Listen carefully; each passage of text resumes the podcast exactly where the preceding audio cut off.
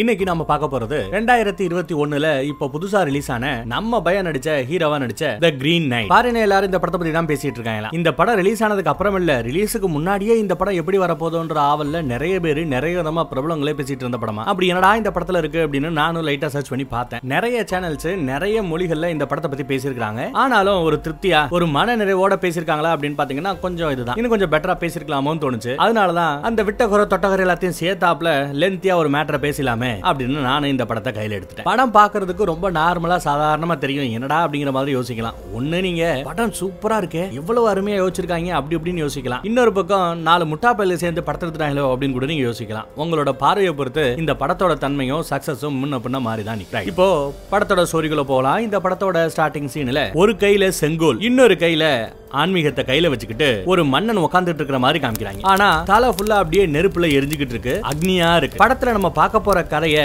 இவ்வளவு சிம்பாலிக்கா வேற யாராலையுமே சொல்ல முடியாதுங்க. இந்த படம் முழுக்க நம்ம பார்க்க போறது ஒரு அக்னி பரிசு. ஒருத்தன் மன்னராருக்கு சர் பட்டம் கொடுத்த பட்டம் கொடுக்கக்கூடிய நைட் பதவிக்கு தகுதியானவனா அப்படிங்கறத சோதிக்கக்கூடிய ஒரு அக்னி பரீட்சையை தான் நம்ம இந்த படம் முழுக்க பார்க்க போறோம். அதை ரொம்ப சிம்பாலிக்கா ஸ்டார்டிங்லயே அக்னி பரீட்சை தான் அப்படிங்கறத இதை விட எவ்வளவு அருமையா வேற யாரால சொல்ல முடியுமா? அப்படியே கேமரா போக்கஸ வெளியில இருந்து உள்ள கொண்டு வந்து தூங்கிட்டு இருக்கிற ஒரு வேலை காமிக்கிறாங்க. நம்ம படத்தோட ஹீரோ இவன் தான். எங்க இருக்கேன் அப்படின்னு பார்த்தா ஒரு ரெட் லைட் ஏரியால இருக்கேன். அதுவும் ஒரு உபச்சார பண்ணு கூட ஜல்சா பண்ணிக்கிட்டு இருக்கேன். இன்னைக்கு ரொம்ப முக்கியமான நாள். இந்த நியூ இயர் ஈவ் அப்படின்னு சொல்லுவோம் பாத்தீங்களா? அந்த மாதிரி ஒரு நாள். அன்னைக்கு இந்த நாட்டோட மன்னர் கிங் ஆர்த்தர் அவர். அவரும் சரி அவரோட பொண்டாட்டி இந்த நாட்டோட அரசியும் சரி அவங்களுக்கு கீழே இருக்கக்கூடிய நைட் படை. அவங்களும் சரி எல்லா பேருமே அரண்மனையில முக்கியமான மேட்டரா இருப்பாங்க. இல்ல ஒரு கொண்டாட்டத்துல முக்கியமான செய்திகளை பேசிட்டு அதுக்கப்புறம் பாட்டி மாதிரியும் கொடுத்துக்கிட்டு இருப்பாங்க. அந்த இடத்துல போய் மொத ஆளா உட்கார வேண்டியவன் இவன் தான். ஆனா இவன் இப்படி ஊதாரித்தனமா ஊர் சுத்தி திரியான் ஏப்பா நீ அங்க போகலையா? அப்படின்னு சொல்லி இவனை பெத்த அந்த மகராசி கேட்டா இவ்வளவு நேரம் என்னடா பண்ணிக்கிட்டு இருந்த? அப்படின்னு கேட்டா பைபிள்ல பொய் சொல்லுது. ரெட் லைட் ஏரியா பக்கம் கூத்தடிச்சு வந்துபிட்டு சர்ச்சில் இருந்த மாதிரி அடிச்சு விடுது. அவங்களும் தான் பையன் பொய் சொல்றான்னு தெரிஞ்சுக்கிட்டே பாசமா அவனோட நெத்திய கண்ணத்தை தொட்டு கொடுக்குறாங்க தடவி கொடுக்குறாங்க. எனக்கா ஒண்ணு பண்ணுவியா? அரசவைக்கு போ. அங்க போய் சில பல மேட்டர் நடக்கும். அதை என்ன ஏதுன்னு பார்த்துட்டு வந்து என்கிட்ட சொல்லு அப்படின்னு சொல்றாங்க. இவனும் அம்மா சொல்லிட்டாங்களேன்னு சொல்லிட்டு தான் போறானே ஒழிய அங்க போகணுன்ற எண்ணம் எனக்கு சுத்தமா இல்லைங்க. சரியான ஊதாரிப்ப சரக்கு பொண்ணுங்க ஊதாரித்தனமா சுத்துறது. இப்படி இருக்கிறவன். அந்த பக்கம் பார்த்தா அம்மா சொன்ன மாதிரியே அரசவைக்கு போறான். அதே நேரம் சம்பந்தமே இல்லாத இன்னொரு இடத்துல இன்னொரு கோபுரத்தை காமிக்கிறாங்க. அங்க நம்ம ஹீரோவோட அம்மா ஏதோ ஒரு பூஜைக்காக வெயிட் பண்ணிட்டு இருக்காங்க. மந்திரம் போட போறாங்க. ஒரு பொம்பளை புல வந்து காதுல என்னமோ சொல்லிட்டு போதுங்க. அந்த பக்கம் அரசவை இந்த பக்கம் மந்திர சபை. அரசபையில நம்ம மன்னர் ஹீரோவை பார்த்து மருமகனே இங்க வாடா அப்படின்னு கூப்பிடும் போது தாங்க நமக்கு தெரிய வருது. அடங்குன்னியா இவ வேற யாரும் இல்ல. இந்த நாட்டோட மன்னர் கிங் ஆர்த்தரோட மருமகனா? என்ன அர்த்தம்? கிங் ஆர்த்தரோட தங்கச்சி தான் நம்ம ஹீரோவோட அம்மா. தான் பக்கத்துல இருக்கிற அந்த அரியணையில உட்கார சொல்றாங்க. பொதுவா இந்த மாதிரி அரியணையில ரெண்டு விதமான ஆட்கள் உட்காரலாங்க. ஒண்ணு இளவரசரோ இளவரசியோ இருந்தா. இந்த மன்னருக்கு பையனோ பொண்ணோ இருந்திருந்தா அவங்க இங்க உட்காரலாம். ஆனா இவருக்கு குழந்தை இல்லையா? அப்ப இந்த சீட்ல யாரு பொதுவா உட்காருவா அப்படின்னா மன்னரோட தங்கச்சி நம்ம ஹீரோவோட அம்மா உட்காருவாங்க.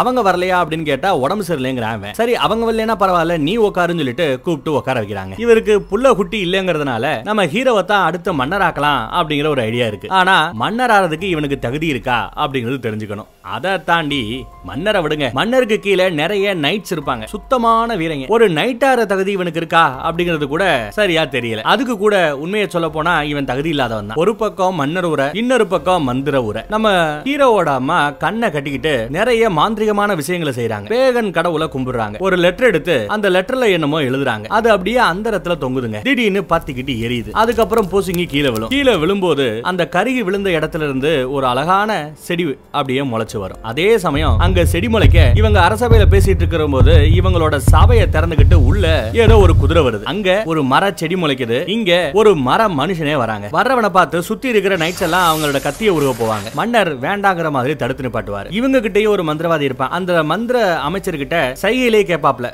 வர்றது நமக்கு ஆபத்தானதா? அப்படின்னு. அவரும் அவரோட மாந்திரிய சக்தியை பயன்படுத்தி வந்திருக்கிறவரால நம்ம சபைக்கு எந்த ஒரு தீங்கும் வரப்போறது இல்ல அப்படிங்கிற மாதிரி தலையாட்டினதுமே மன்னர் இவன் எதுக்காக வந்திருக்கான்னு தெரிஞ்சுக்கிறதுல ஆவலா இருக்கார். இந்த மர மனுஷன் வந்ததும் ஒரு லெட்டர் எடுத்து கொடுக்குறாங்க. இந்த லெட்டர் தான் அந்த பக்கம் நம்ம ஹீரோவோட அம்மா தீயில கருக்கன லெட்டர் அதை இந்த மர மனுஷன் கொண்டு வந்து கொடுக்குறான். ஏதோ இங்க மாந்திரிகம் கலந்துருக்குங்கிறதுனால மன்னர் இந்த மந்திர கடிதத்தை படிக்க வேண்டாம். ஏதாவது ஒரு தப்பு தண்டா நடந்தா தீங்கு நடந்தா தனக்கு நடத்தணும்னு சொல்லிட்டு மன்னர்கிட்ட இருந்து பிடுங்கி அரசியாரே அதை எடுத்து படிக்க ஆரம்பிக்கிறாங்க. அதுல நிறைய எழுதிருப்பாங்க மேட்ரு என்னன்னா இதுதாங்க. கிறிஸ்மஸ் வரப்போது எல்லா பேரும் ஜாலியா என்ஜாய் பண்றீங்க கொண்டாடிக்கிட்டு இருக்கீங்க. நானும் அந்த கொண்டாட்டத்துல கலந்துக்க ஆசைப்படுறேன். வாங்க ஒரு கேம் விளையாடுவோம் உங்கள ஒரு பயங்கரமான தைரியசாலி யாராவது இருந்தீங்கன்னா முன்னாடி வாங்க. இந்த ஆயுதத்தை ஆயுதத்தை கையில ஏந்திக்கங்க. என்ன நீங்க எங்க வேணாலும் வெட்டலாம். என்ன வெட்ட போறவங்களுக்கு பேரும் புகழும் காத்துக்கிட்டு இருக்கு. ஆனா என்ன வெட்டுறதுக்கு முன்னாடி இதையும் நீங்க நோட் பண்ணிக்கணும். என்ன எப்படி எங்க வெட்டுறீங்களோ அதே மாதிரி ஒரு வருஷத்துக்கு அப்புறம் என்ன வெட்டின அந்த ஆயுதத்தை எடுத்துக்கிட்டு நான் இருக்கிற அந்த பச்சைமலை கோயிலுக்கு வரணும். எப்படி நீங்க என்ன வெட்டுறீங்களோ அதே மாதிரி நானும் உங்களை வெட்டுவேன். இதுதான் கேம் உங்கள இந்த மாதிரி ஒரு கேம் விளாட யாராவது தயாரா இருக்கீங்களா? தைரியமான ஆம்பளை எவனா இருந்தா முன்னாடி வாங்கடா பாப்போம் அப்படின்னு கூப்பிடுறாருங்க. இந்த மர மனுஷன் கூப்பிடுறாரு. ஒரு வருஷத்துக்கு அப்புறம் என்ன வந்து பார்க்க போற அந்த மாவீரனுக்கு வெட்டு நீங்க போடுற இடத்துல நானும் போடலாம்? இல்ல கண்ணத்தை தட்டி கொடுத்து போடா மகராசா அப்படின்னு சொல்லி நல்லபடியா பாராட்டி அனுப்பவும் செய்யலாம். தைரியம் இருக்கிறவங்க முன்னாடி வாங்கன்னு எழுதிருக்குங்க இதை படிச்சுட்டு அந்த அம்மா ரொம்ப டயர்ட் ஆகி மன்னர் தான் பாத்தாப்ல கை தாங்களா புடிச்சு அரியணையில உட்கார வைக்கிறார். இந்த சவாலை ஏத்துக்கிட்டு என் கூட சண்டை போட யாராவது தயாரா? என்ன வெட்டுறதுக்கு தயாரா இருக்கிற ஆம்பளை முன்னாடி வாங்கடா அப்படின்னு கூப்பிட யாரும் கொஞ்சம் யோசிக்கிறாங்க. அதுக்காக இங்க இருக்கிற யாருக்குமே வீரம் இல்லைன்னு அர்த்தம் இல்ல. அவர் போடுற அந்த டேர்ம்ஸ் அண்ட் கண்டிஷனுக்கு அவங்க ஒத்து வராங்களா இல்லையா அப்படிங்கிற மாதிரி யோசிக்கிட்டு இருக்கிற சமயம் நம்ம ஆளு முந்திரி கொட்ட மாதிரி முன்னாடி வந்து நான் வர்றேன் அப்படிங்கிறாங்க. மன்னருக்கே ஆச்சரியம். பரவாயில்லையே ரொம்ப தைரியசாலியா இருக்கானே அப்படின்னு நினைப்பு. எனக்கு ஆயுதம் வேணும்னு கேட்க நம்ம மன்னரே அவரோட கத்தியை கொடுக்குறாரு. சரி ஒரு வீர சண்டை நடக்க போது ரெண்டு பேரும் மாத்தி மாத்தி அடிச்சுக்க போறாங்க. சூப்பரான ஒரு ஃபைட் சீனை நம்ம பார்க்க போறோம் அப்படின்னு பார்த்தா டப்புன்னு அந்த மரமனுஷன் அவன் கையில இருந்த கோடாரி எடுத்து கீழே வச்சுட்டு நிராயுத பாணியா உட்கார்றாரு. என்னையா சண்டை பொடியா அப்படின்னு கேட்டா தம்பி நான் போட்ட கண்டிஷன் என்ன? நீ என்ன வெட்டலாம் ஒரு வருஷத்துக்கு அப்புறம் நான் உன்ன வெட்டலாம். இதான கண்டிஷன் நான் உன்னை எதிர்த்து சண்டை பண்ணணும்னு நான் ஒன்றும் சொல்லல. நீ வெட்டுராசா அப்படின்னு கழுத்தை கொடுத்து நிக்கிறாங்க. எல்லாம் பரபரப்பாயிராங்க ஆயுதத்தை கீழே வச்சுட்டு தலையை நீட்டி வெட்ரா மகராசா அப்படின்னு நிக்கிறாங்க. அப்போ கொஞ்சம் கூட யோசிக்காம எல்லா பேரும் என் தைரியத்தை பாருங்கடா அப்படின்னு சொல்லிவிட்டு அப்படியே ஒரே வெட்டா வெட்டி இந்த மர மனுஷனோட தலையை துண்டாக்கிறாரு நம்ம ஹீரோ இதை பார்த்து நம்ம மன்னர் சந்தோஷப்படுவாரு அப்படின்னு பார்த்தா சந்தோஷப்படலை. இவ்வளவும் செய்யற நம்ம ஹீரோவோட அம்மா சூனியக்கார மாதிரி ஏதோ பண்ணிட்டு இருக்காங்கல்ல அவங்க கட்ட உக்குறாங்க. அவங்க சந்தோஷப்பட்டாங்களா அப்படின்னு பார்த்தா அவங்களும் சந்தோஷப்படலை.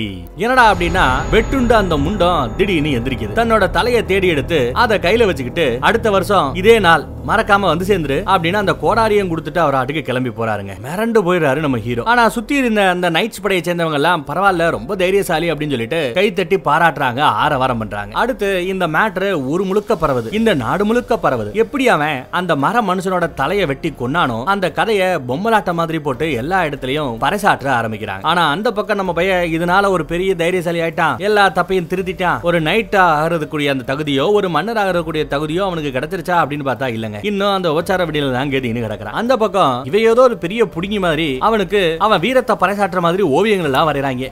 ஆனா அவன் இன்னும் கூத்து கும்மாளமா தான் தெரியுது. அடுத்து மன்னர் கூப்பிட்டாருன்னு சொல்லிட்டு அங்க போறான். கிட்டத்தட்ட இந்த சம்பவம் நடந்து ஒரு வருஷம் ஆயிடுச்சுங்க. ஒரு நாலஞ்சு நாள்ல அடுத்த கிறிஸ்துமஸே வரப்போகுது. தம்பி இன்னும் ஒரு நாலஞ்சு நாள்ல அடுத்த கிறிஸ்துமஸே வரப்போகுது. போன தடவை நீ வாக்கு கொடுத்த. நம்மெல்லாம் வாக்கு சுத்தம் எவ்வளவு முக்கியம்னு உங்களுக்கு தெரியும். வாக்கு கொடுத்தா யாருக்கு கொடுத்தாலும் கொடுத்த வாக்கை காப்பாத்தணும். அதுதான் ஒரு அரசனுக்கு அழகு ஒரு நைட்டுக்கு அழகு ஒரு சுத்தமான வீரனுக்கு அழகு. நீ எப்ப கிளம்ப போற அப்படின்னு கேட்க இது வரைக்கும் கிளம்புறத பத்தி யோசிக்காதவன் மன்னர் கேட்டதுக்கு அப்புறம் சரி சார் நான் கிளம்புறேன் கிளம்புறேன் மாமா அப்படின்னு சொல்லிட்டு அங்க இருந்து கிளம்புறேன். அதே சமயம் அந்த பக்கத்துல நம்ம ஹீரோவோட அம்மா அவங்க மாந்திரிய சக்தியை பயன்படுத்தி இன்னும் ஒரு நாலு பேர் சேர்ந்து ஏதோ ஒரு மந்திர பெல்ட்டை உருவாக்குறாங்க. ஒரு மந்திர பட்டைய நடுவுல வச்சு அந்த பெல்ட்டை மூடி ஒரு கிரீன் கலர் பெல்ட் பச்சை கலர் பெல்ட்டை உருவாக்கியிருக்காங்க. அந்த பச்சை கலர் பெல்ட் ஏதோ ஒரு மந்திர சக்தி இருக்குங்கிறத மட்டும் நம்மளால உணர முடியுது.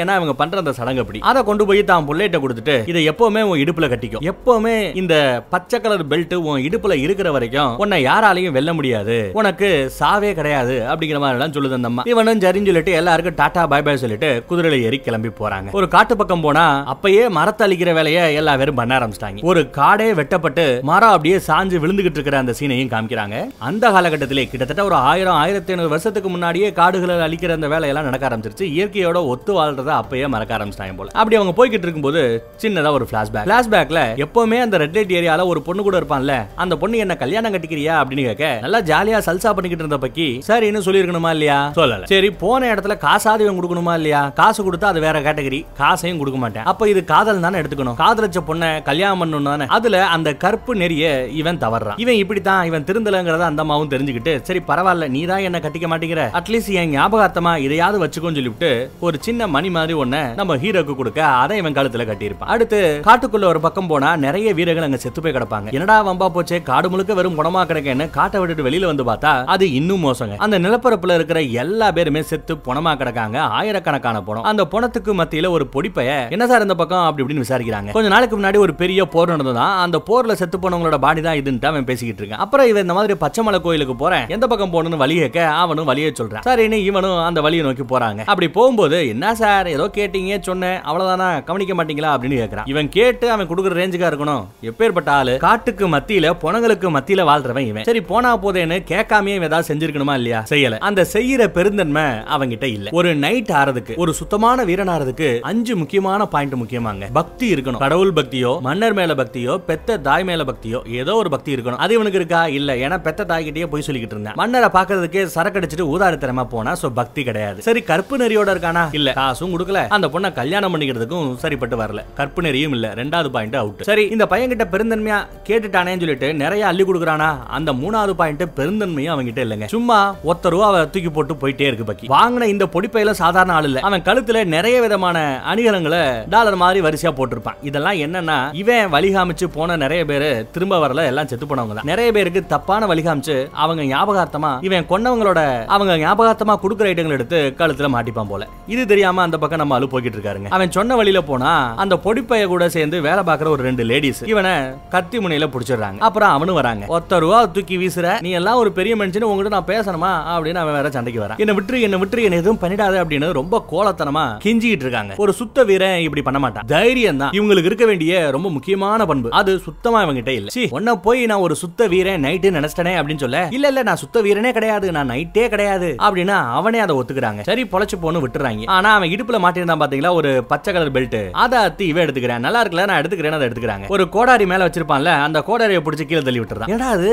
கோடாரி இத்தா தட்டியா இருக்கு? இதை வச்சு என்னடா பண்ண போற? அப்படின்னு விளையாண்டு காமிச்சுக்கிட்டு இருக்கேன் அந்த அதுக்கப்புறம் நம்ம ஹீரோ வந்து அந்த குதிரையில ஏறி அந்த கோடாரியும் எடுத்துக்கிட்டு விறுவிறுன்னு போறான். பின்னாடியே அந்த ரெண்டு பொம்பளை பிள்ளைகளும் ஓடிடுது இவனை நல்லா கட்டி போட்டு விட்டுட்டு போயிட்டாங்க. ஏன்னா இங்க யாரு வர போறா அப்படியே இவன் எதுவுமே பண்ணாம படுத்து கிடந்தான்னா கொஞ்ச நேரத்துல இவன் புணமாயிடுவான் அப்படிங்கறத கேமராவை அப்படியே சுத்தி காமிச்சு அவன் எலும்பு கூட இருக்கிறத காமிக்கிறாங்க. எந்த முயற்சியும் பண்ணாம கிடந்தா இப்படியே கிடக்க வேண்டியது அதை அவன் புரிஞ்சுக்கிட்டு இப்ப கொஞ்சம் முயற்சி பண்றாங்க. முயற்சி பண்ணி அந்த கட்டை அவுக்க ட்ரை பண்றான். அப்படியே நகண்டு நகண்டு போய் அங்க கீழே கிடக்கிற ஒரு கத்தியில தன்னோட கையில கயிறு கட்டியிருப்பாங்கல்ல அந்த கயிறை அப்படியே அறுக்கிறான். அறுக்கும் போது அவன் கையில எல்லாம் அது ஏட்டிக்கு புட்டி அறுக்கும் ரத்தம் வரும். இருந்தாலும் அந்த ரத்தத்தெல்லாம் பொருட்படுத்தாம உசுரை காப்பாத்தணும்ன்றதுக்காக ஒரு வழியா ரத்த பலி கொடுத்து கையில இருக்கிற அந்த கட்டை வெட்டி விடுதலை வந்துருது. கை கட்டை அவுத்து விட்டாச்சு. வேகமா அங்க வந்து ஓடுறாங்க. அப்படியே காட்டுக்குள்ள ஓடுனா பயங்கரமா பனி படர்ந்து கிடக்கு. பார்த்தா செம தாகம். குடிக்கிறதுக்கு ஏத்த மாதிரி அங்க ஒரு குளம். ஆஹா குளம் இருக்கேன்னு சொல்லிட்டு தண்ணி குடிக்கிறாப்ல குடிக்கும் போது அங்க இல்லாத ஒரு குடிசை அவன் குடிச்சதுக்கு அப்புறம் அங்க இருக்குங்க. இது என்னடா வம்பா போச்சேன்னு அதுக்குள்ள போய் பாக்குறான் அந்த வீடு முழுக்க பாலடைஞ்சு போய் கிடக்கும். ஆனா பெட் மட்டும்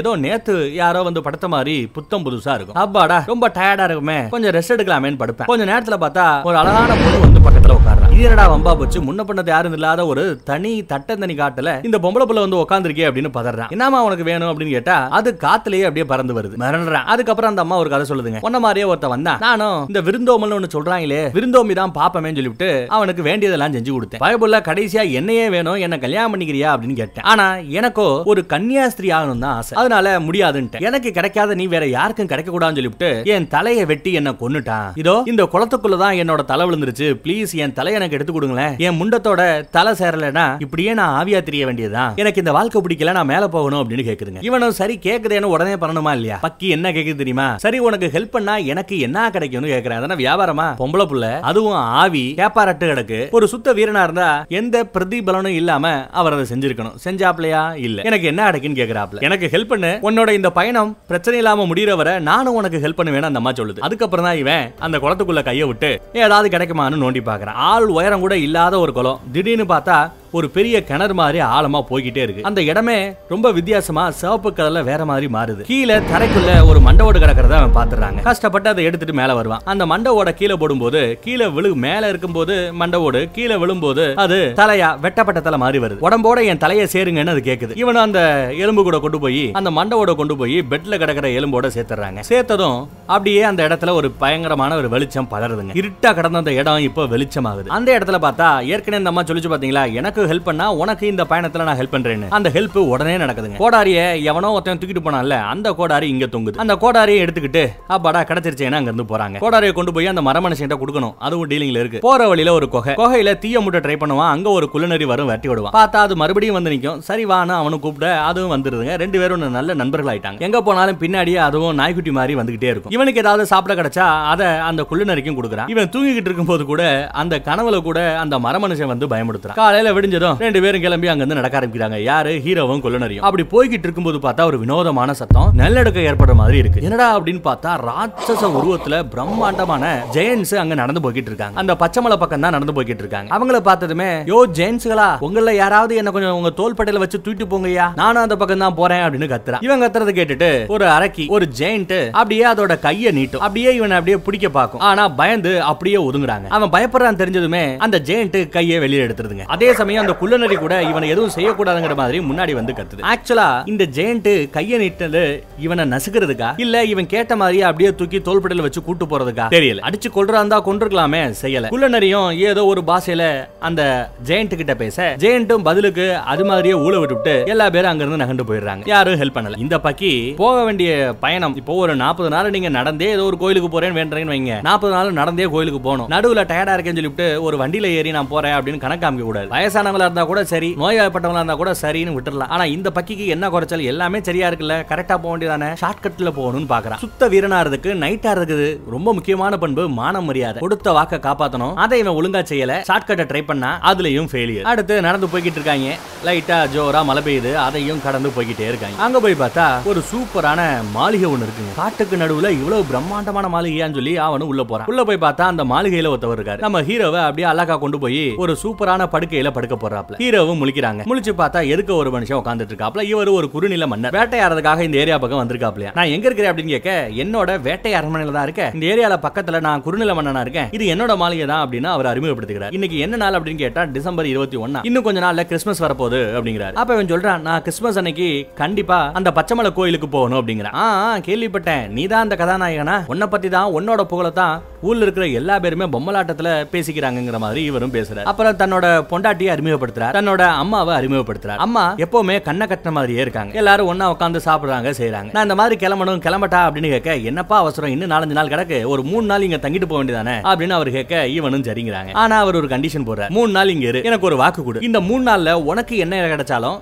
எனக்கு திருப்பி கொடுக்கணும். நான் நிறைய வேட்டைக்கு போவேன். வேட்டையில எனக்கு என்ன கிடைச்சாலும் நானும் உனக்கு திரும்ப தரேன் அப்படின்னு சொல்றாப்ல. இவனும் இன்னும் கொஞ்ச நாள் பிரயாணப்படணும். சாப்பிடுறதுக்கு எதுவும் இல்ல. சோ சரிங்கிறான். அதே மாதிரி திரும்ப போகும்போதும் இவனுக்கு சாப்பிடறதுக்கு ஏதாவது வேணும் இல்லையா? இவர்கிட்ட வாங்கிட்டு போலாம் நினைப்பு. அதனால அவருக்கு வாக்கு கொடுக்குறான். மூணு நாள்ல எனக்கு என்ன கிடைச்சாலும் உனக்கு தருவேன். உனக்கு என்ன கிடைச்சாலும் எனக்கு தரணுங்கிறதான் கண்டிஷன் இவனும் மூணு நாள் ஒப்பேத்தணுமே. அங்கே இங்கேயும் சுத்திக்கு தெரியுமா? லைப்ரரி இருக்கும். லைப்ரரியில போய் அங்க இருக்கிற புக்ஸ் எல்லாம் படிச்சு பார்த்துக்கிட்டு இருப்பான். அங்க நிறைய நூத்துக்கணக்கான புத்தகங்கள் இருக்கு. அதுல நிறைய புத்தகத்தை இந்த அம்மா தான் எழுதிச்சான். புத்தகம் எழுதுற ரேஞ்சுக்கு பெரிய லேடி மாந்திரிகம் கூட அதுக்கு தெரியும் போல. நம்ம ஹீரோ கிட்ட குழஞ்சு குழஞ்சு பேசுதுங்க. எனக்கு ஒரு முத்தம் கொடுன்னு சொன்னதுமே டப்புன்னு அவன் யோசிக்காம முத்தம் கொடுத்துறான் நைட் ஆறவங்க பொம்பளை பிள்ளைகிட்ட ரொம்ப மரியாதையா நடந்துக்கணும். இந்த மாதிரி எல்லாம் கிசு கிசுலாம் வச்சுக்க கூடாது. அப்ப நீ கண்டிப்பா நைட் இல்லங்கிறது நல்லா தெரிஞ்சுங்குது அந்த அம்மா. நம்ம ஹீரோவை பார்த்து உன்னோட வரைபடத்தை நான் வரணும்னு ஆசைப்படுறேன். என் முன்னாடி போஸ்ட் கொடுக்க முடியுமா? அப்படின்னு கேட்க என் போஸை ஏற்கனவே வரைஞ்சிருக்காங்கிற பரவாயில்ல எனக்காக ஒரு போஸ்ட் கொடுன்னு சொல்லி அவளும் அந்த போஸ வரையறாங்க. பார்த்தா இவன் நேரா நிப்பான். அவ தலைகீழா வரைஞ்சிருக்கிறா. அப்புறம் கழுத்துல கிடக்குற அந்த குண்டுமணி என்னன்னு கேட்டா ஒரு பொண்ணோட ஞாபகார்த்தமா கழுத்துல மாட்டி இருக்கிறேன்னு சொல்ல அந்த பொண்ணை கல்யாணம் பண்ணிக்க போறியா? அப்படின்னு கேட்டா இல்லங்கிறான் அப்புறம் என்ன இளவுக்கு இது கிடக்கு? காதலிக்கிறியா அப்படின்னு கேட்டா அதுக்கு இல்லங்கிறான் அத்து போட்டுறான் அந்த பக்கம் வேட்டைக்கு போனவர்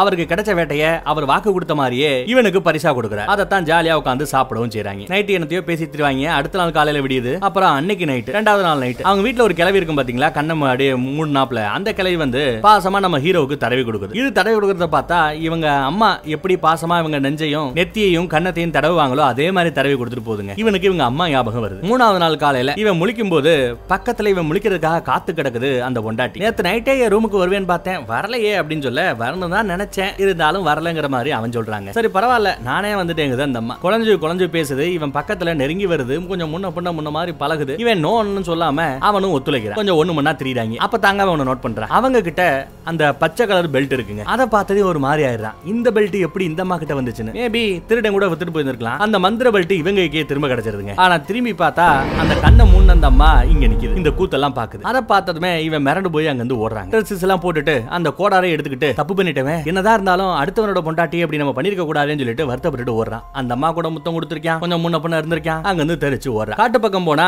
அவர் அங்க வேட்டையை முடிச்சுட்டு அந்த அப்பாவை புருஷன் அந்த பக்கம் வராருங்க. என்னடா தம்பி மூணாவது நாள் முடிய போகுது அதுக்குள்ள போயிட்டே அப்படிங்கிறாரு. இல்ல எனக்கு லேட் ஆயிடுச்சு நான் கிளம்புறேன்ட்டு அவன் கிளம்புறாங்க. ஒரு நிமிஷம் நில்லு. நான் வேட்டையாடுறது எல்லாமே உனக்கு தான் நான் சொல்லியிருக்கேன்ல. இப்ப பாரு அருமையான வேட்டை. இதை நீயே எடுத்துக்கோ. ரிட்டர்ன் நீ போறதுக்கு வசதியா இருக்குங்கிற மாதிரி சொல்றாப்ல. சரின்னு சொல்லிட்டு இவன் கிளம்புறான். என்னப்பா கிளம்புற? நான் வாக்கு கொடுத்து செஞ்சுட்டேன். நீ கொடுத்த வாக்கை ஏன் செய்யாம இருக்கிற? உனக்கு என்ன கிடைச்சாலும் எனக்கு திரும்ப கொடுக்கணும் தானே? திரும்ப குடுன்னு சொல்லிவிட்டு அவரு கிஸ் அடிக்க ஆரம்பிக்கிறார். என்ன கன்றாவியா போய்கிட்டு இருக்கு? அவன் ஆளை விட்டா போதும் ஜாமீன் அங்கிருந்து தெரிச்சு ஓடுறாங்க. இவன் பொண்டாட்டி முத்தம் குடிச்சு அந்த முத்தம் இப்போ புருஷனுக்கு இவன் கொடுத்துட்டான். சோ முத்தத்தை திரும்ப கொடுத்துட்டான்னு வச்சுக்கோங்க. ஆனா அந்த அம்மா அந்த கிரீன் கலர் பெல்ட்டை கிஃப்டா கொடுத்துச்சுல அந்த பொண்டாட்டி? அத திரும்ப இந்த புருஷன் கிட்ட கிடைச்சதா கொடுத்துருக்கணுமா இல்லையா? அவன் கொடுக்கல.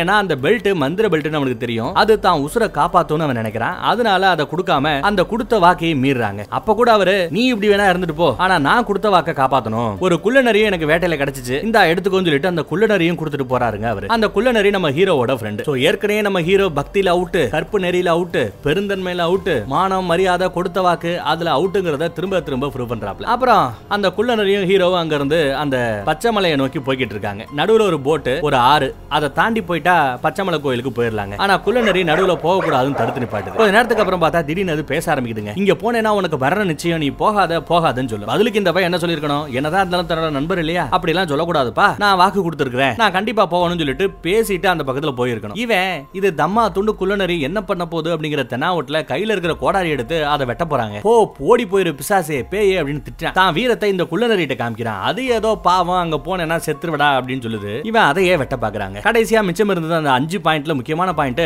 ஃப்ரெண்ட்ஷிப் அதுலயும் அந்த குள்ளநரி நண்பரா தானே தெரிஞ்சது? அதுலயும் துரோகம் பண்றேன். விரட்டி விட்டுறேன். அதுவும் பயந்து ஓடி போகுது அப்புறம்? ஆத்துல படகுல ஏறி அந்த மலைக்கோயில் பச்சைமலை கோயில் பக்கத்துல போயிடுறாங்க. அது பாலடைஞ்சு போய் கிடக்குது. உள்ள போய் பார்த்தா அந்த மர மனுஷன் அப்படியே மரமா கிடக்கான். இன்னும் உசுறு வரல. சரி வரட்டுமே சொல்லிட்டு வெயிட் பண்றான். கையில கொண்டு வந்து அந்த கோடாரி எடுத்துட்டு நான் சொன்ன மாதிரியே கோடாரியை முன்னாடி கொண்டு வந்து வச்சுட்டேன் அப்படின்னு வெயிட் பண்றாங்க. பார்த்தா அந்த மர மனுஷன் இன்னும் மரமா தான் கிடக்கான். உசுறு வரல. வெயிட் பண்ணி வெயிட் பண்ணி பாக்குறான் அடுத்த நாள் கொஞ்ச நேரத்துல திடீர்னு பார்த்தா அந்த மர மனுஷனை சுத்தி இருக்கிற மரங்கள் எல்லாம் லைட்டா நாடியே நகர ஆரம்பிக்கும் ஆட ஆரம்பிக்கும். கொஞ்ச நேரத்துல மர மனுஷனுக்கு உசுறு வந்துருதுங்க. பரவாயில்லையே வாக்கு கொடுத்த மாதிரி வந்துட்ட சரி வா அப்படின்னு கூப்பிடுது. கையில கோடாரி எடுத்துட்டு நீ வெட்டின மாதிரியே நானும் வெட்ட போறேன். வா வா தலைய காமி அப்படின்னு சொல்ல அவனும் மொண்டி போட்டு இருக்காங்க அசையாமரு அப்படின்னு சொல்லிட்டு வெட்ட போகும்போது பயந்துகிட்டு ஒரு ஸ்டெப் பின்னாடி போறான். இதுக்கு என்ன அர்த்தம் அப்படின்னு கேட்டா பயம். மன்னிச்சிருங்க ஒரு நிமிஷம் அப்படின்னு சொல்லிட்டு மறுபடியும் கொஞ்சம் தைரியத்தை வள வச்சுக்கிட்டு இப்போ மண்டி போட்டுட்டு தலையை கொடுத்துன்னு நிக்கிறேன். தம்பி நல்லா யோசிச்சுக்கோ. ஒரு வருஷத்துக்கு முன்னாடி நான் உங்ககிட்ட வந்தேன்.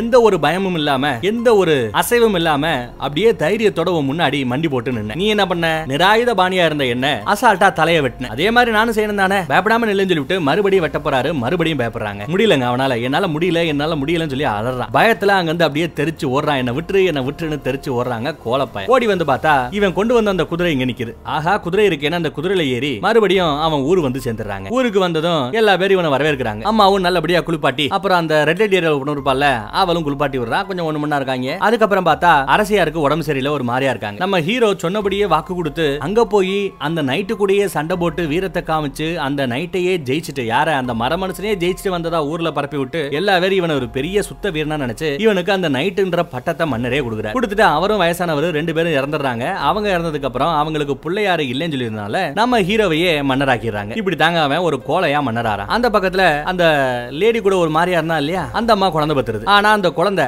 அரச குடும்பத்து குழந்தை ஒரு சாதாரண ரெட் லைட் ஏரியால இருக்கிற பொண்ணுகிட்ட அந்த ஏரியால வளரக்கூடாதுங்கிறதுக்காக அதை பிரிச்சு இவன் இழுத்துட்டு போயிடுறான். அதோட விட்டானா? இன்னொரு அரசாங்கத்துல இருக்கிற இன்னொரு நாட்டு இளவரசியை கல்யாணம் பண்ணிக்கிட்டு அது கூடயும் குடும்பம் நடத்துறேன். நம்ம ஹீரோக்கு ஒரு குழந்தை பிறந்ததுல அதுக்கு இப்போ ஒரு ஏழு எட்டு வயசு இருக்குங்க. படையெடுப்பை பத்தி முக்கியமான மேட்டர் எல்லாரும் பேசிக்கிட்டு இருக்கிற சமயம் அந்த மேப்பை இவன் தட்டி விட்டுருவான். இவனுக்கு இந்த படையெடுப்பெல்லாம் சுத்தமா பிடிக்கல. உயிர் பயம். அதனால புள்ளைய கூட்டிக்கிட்டு இதாண்டா சாச்சுன்னு அவனும் வெளியில வந்துருவான். போர் நடக்கிற இடத்துல போர்ல ரெண்டு பேரும் வெட்டிக்கிட்டு சாகிறத காமிக்கல. ஆனா தன்னோட புள்ளையாண்டா போருக்கு போய் வெட்டப்பட்டு துடிதுடுக்க செத்து போறத ஒரு அப்பனா பார்க்க கூடாத பார்த்து பயந்து போய் புள்ளைய இழந்து படை எக்கேடோ ஹெட்டு போட்டுன்னு சொல்லிட்டு புறமுதுகு காட்டி ஓடி வந்துருவான். இங்க வந்து பார்த்தா மக்கள் இவனை கல்லால் அடிக்கிறாங்க சாணியால் அடிக்கிறாங்க. பெருத்த அவமானங்க. அதுக்கப்புறம் அந்த படையில தோத்து போய் எதிரணியை சேர்ந்தவங்க மன்னரை போட்டு தள்ளுறதுக்காக நாட்டுக்குள்ளேயே வந்துடுறாங்க. நாட்டுல அரசவையில சிம்மாசனத்துல உட்காந்துக்கிட்டு இருக்கான். சுத்தி ஏதோ மெய்க்காவல் படை வீரர்களும் அம்மாவும் பொண்டாட்டி பிள்ளையும் மட்டும்தான் இருக்காங்க. இவனுக்கு ஒரு பொன் குழந்தையும் பிறந்திருக்குங்க. அந்த அரசியாருக்கு பிறந்திருக்கும். வெளியில பார்த்தா இவங்களோட அரசவைய வெளியில அந்த கோட்டை வாசலை இடிச்சுக்கிட்டு இருக்காங்க கொஞ்ச நேரத்துல படை வீரர்கள் ஓடுறாங்க. அதுக்கப்புறம் பொண்டாட்டி விட்டுட்டு ஓடிடுது புள்ள விட்டுட்டு ஓடிடுது. கடைசியா அந்த அம்மாகாரி அவங்களும் தான் புள்ளைய விட்டுட்டு போற மாதிரி காமிக்கிறாங்க. கடைசியா தனிமரமா இருக்க வந்தவங்க இன்னும் இவனை வெட்டல. ஏன்னா இவங்கிட்ட அந்த பச்சை கலர் பெல்ட் இருக்குங்க. அது இருக்கிற வரைக்கும் சாவு இல்லைங்கிறது அவனுக்கு தெரியும். ஆனா ஆனா இவ்வளவு கேவலமா வாழ்றதை விட சாகிறதே மேலுன்னு இத்தனை வருஷத்துக்கு அப்புறம் தான் இவனுக்கு உரைக்குது. அந்த பெல்ட்டை உருகிறான் அவன் உருகும் போது ஏதோ குடலையே உருகுற மாதிரி காமிப்பாங்க. அது உருகுனதுக்கு அப்புறம் அவனோட தலை வெட்டப்பட்டு துண்டாகி கீழே விழுந்து செத்து போறான். அதுக்கப்புறம் பார்த்தா இது எல்லாமே ஒரு கனவு மாதிரி அவன் முன்னாடி வந்து போயிருக்குங்க. இப்படியே நீ பயந்தா ஒரு கோலையா நீ வாழ்ந்தேன்னா இந்த மாதிரி ஒரு வாழ்க்கை உனக்கு இருக்கும். ஒரு நாட்டையே நீ ஆளலாம். ஆனா கடைசியில இப்படிதான்டா உனக்கு ஒரு கோரமான சாவுங்கிறத பார்த்ததுமே பொறுங்க அப்படின்ற. வெட்ட வந்தவர் வெட்டாம அமைதியா இருக்காருங்க. இப்போ இது வரைக்கும் முன்னாடி இதுக்கு முன்னாடி இல்லாத அந்த தைரியம் இப்போ அவனுக்கு வருது. இன்னும் அவன் இடுப்புல அந்த மந்திர பெல்ட் இருந்துகிட்டு தான் இருக்கு. அதை இப்போ உருவி போட்டுட்டு கொஞ்சம் கூட பயம் இல்லாம தைரியத்தை வளர்த்துக்கிட்டு தெம்பா முன்னாடி உட்கார உட்கார்றான். கழுத்தை நீட்டுறான். இப்ப வெட்டுங்க சார் அப்படிங்கிறாங்க. அதை பார்த்ததுமே நம்ம மர மனுஷன் ரொம்ப பக்குவமா போய் நம்ம ஹீரோட நெத்தி கண்ணத்தை அழகா தடவி கொடுப்பார். இந்த தடவல் நம்ம ஹீரோக்கு ஒன்றும் புதுசு இல்லைங்க. இவங்களோட அம்மா இப்படிதான் பாசமா தடவாங்க. அவங்க அம்மா பேசுற மாதிரியே இப்போ இந்த மர மனுஷன் பேசுறாங்க. அப்பாடா இப்ப தாண்டா நீ சுத்த வீரனா மாறி இருக்க தலையோட திரும்ப போ அப்படின்னு சொல்லிடுறாரு. இதை அவன் கொஞ்சம் கூட எதிர்பார்க்கலங்க. அதுவும் சிரிச்சுக்கிட்டே சொல்லுவாருன்றத கொஞ்சம் கூட எதிர்பார்க்கல. அப்படியே த கிரீன் நைட் பச்சை கலர் சுத்த வீரன் அப்படின்னு படத்தோட பேரை போட்டு படத்தை முடிச்சிடுறாங்க. படம் முடிஞ்சதும் அந்த கிரெடிட் எல்லாம் போடுவாங்க இல்லையா? அதெல்லாம் போட்டு முடிச்சதுக்கு அப்புறம் பார்த்தா மன்னர் மாட்டுவார் பாத்தீங்களா அந்த முடிசூட்டிப்பாங்கன்னு சொல்லுவோம் பாத்தீங்களா